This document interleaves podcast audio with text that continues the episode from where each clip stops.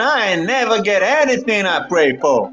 I pray for strength, and all I get is trouble. I pray for wisdom, I get more trouble. Prosperity, man, my arms hurt, my head hurt, I ain't got nothing. You see, you ask for things, and you don't even want them when God gives them to you. How many times do you pray for something to happen, and then when someone shows up and try to help you make that thing to happen, you kick them in the butt, you slap them in the face, you shut them out of your house, and you keep praying for God to do a miracle. So if you ever watched one of those movies with angels, you know, Touched by an Angel, Preacher's Wife, Bishop's Wife, anything really with someone's holy wife, you'll realize there's a recurring theme between our prayers and the way that we respond to them. We always pray for something to happen, but we don't really want the thing to happen. We just want us we just want a magic show.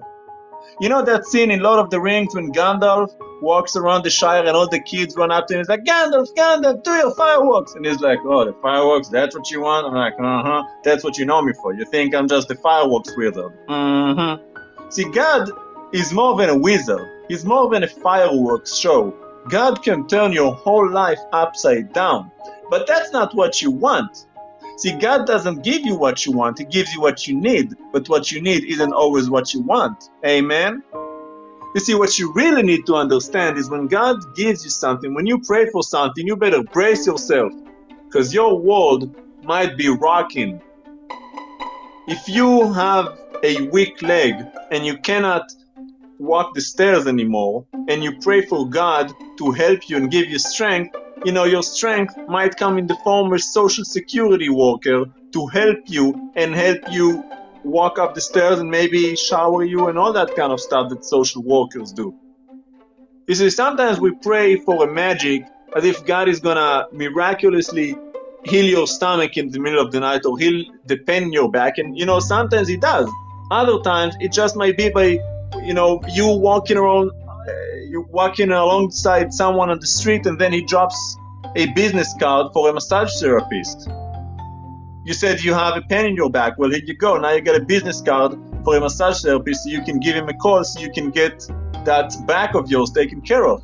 But you don't want that. You want the magical miracle, as if the ordinary miracles are not good enough for you.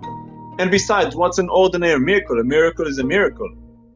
When you realize who God is, when you realize that everything that happens pretty much is a miracle, the fact that you exist right now is a miracle. There was nothing, and there was something. Miracle, hallelujah. God said, Let there be light, and there was light. What other miracle do you need?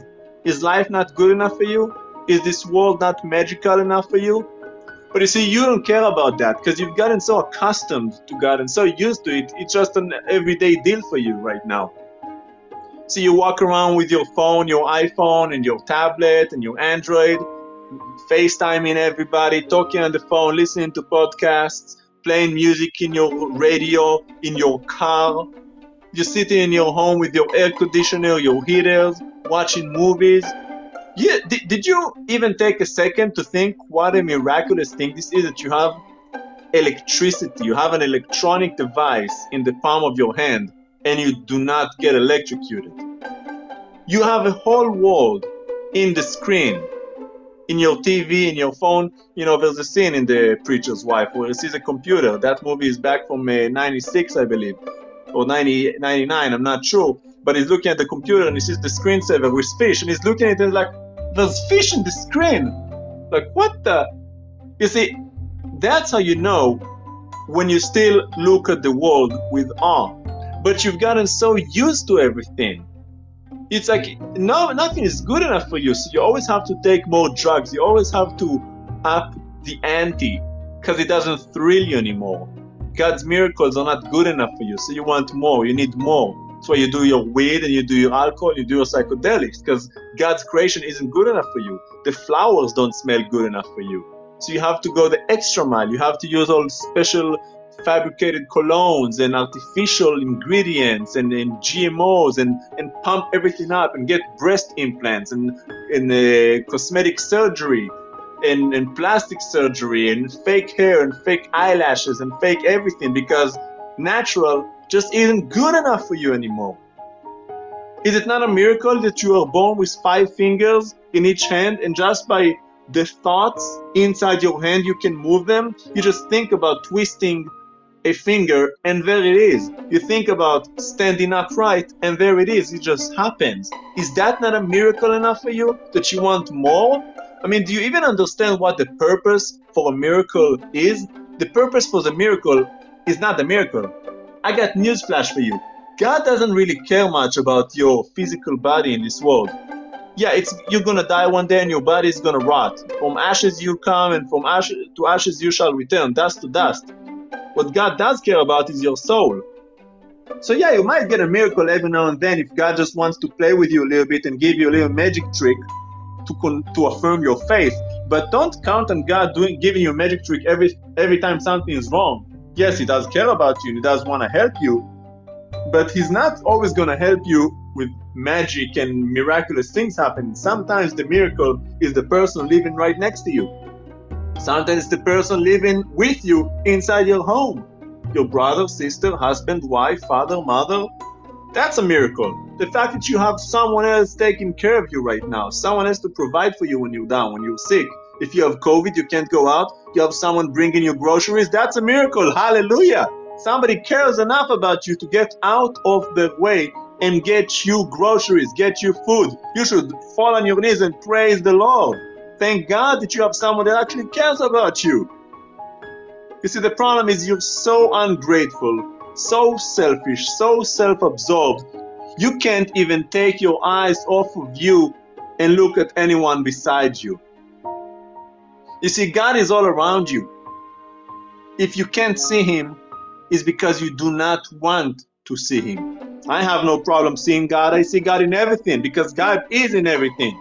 I look outside, I see the rain, there is God. I see the flowers, there is God. I see my computer work, there is God. I see hot water in the shower, hallelujah. I got movies, entertainment, I got music. What else do you need? How many more proofs do you need? How much more evidence do you need to believe in the God of heaven and earth. You see, Rahab the prostitute had more faith than you.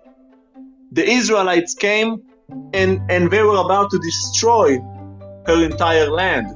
But you see, in Joshua chapter 2, Rahab talking to the spies that she housed on her roof, and she told them, Well, we know that the Lord your God is coming to destroy this entire country and it's going to be given to you we know that your God is the God of heaven and the God of earth. So she had enough sense to be kind to them, show them kindness and assist them because she said, Well, when God gives you this country, please show me the same kindness that I showed you. And that is why 3,500 years later, we're still talking about Rahab the prostitute. But you know who we do not talk about? All those other people that didn't have faith the people that their names aren't even mentioned because they do not matter. But this one prostitute from Jericho, her name is written in every Bible across the world, in Hebrew and in English. Because of what? There was nothing impressive about her besides the fact that she had enough wisdom to acknowledge the God of the universe. So, what's your problem? What miracle do you want? What are you looking for? What's holding you back from giving your life to Christ? Because again, the purpose of the miracle is not the miracle, it's to show you that God hears you.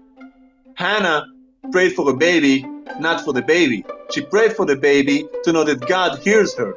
And in, and in return for that, God did give her a baby. And guess what? She gave it back to God. So ask yourself, why are you even praying for a miracle? And when the miracle does come to you, and you have someone that shows up on your door who does not look the way you want him to look and does not sound the way you want him to sound, maybe he's a black guy and you want him to be white, maybe he's white, you want him to be black, maybe it's a guy and you want a girl. It doesn't matter. You're praying for a wife, well, maybe it's that, that lady at the grocery store. You, she always say hi to you and you ignore her because she's a little overweight. You see, you gotta stop looking at the cover and see inside the book. You gotta listen to your soul listen to the heart and hear when God speaks to you. Because God does not yell most of the time, God whispers. But trust me, if you don't listen, oh, he gonna yell, and you don't, you're not gonna like it when he does. So repent and open your eyes.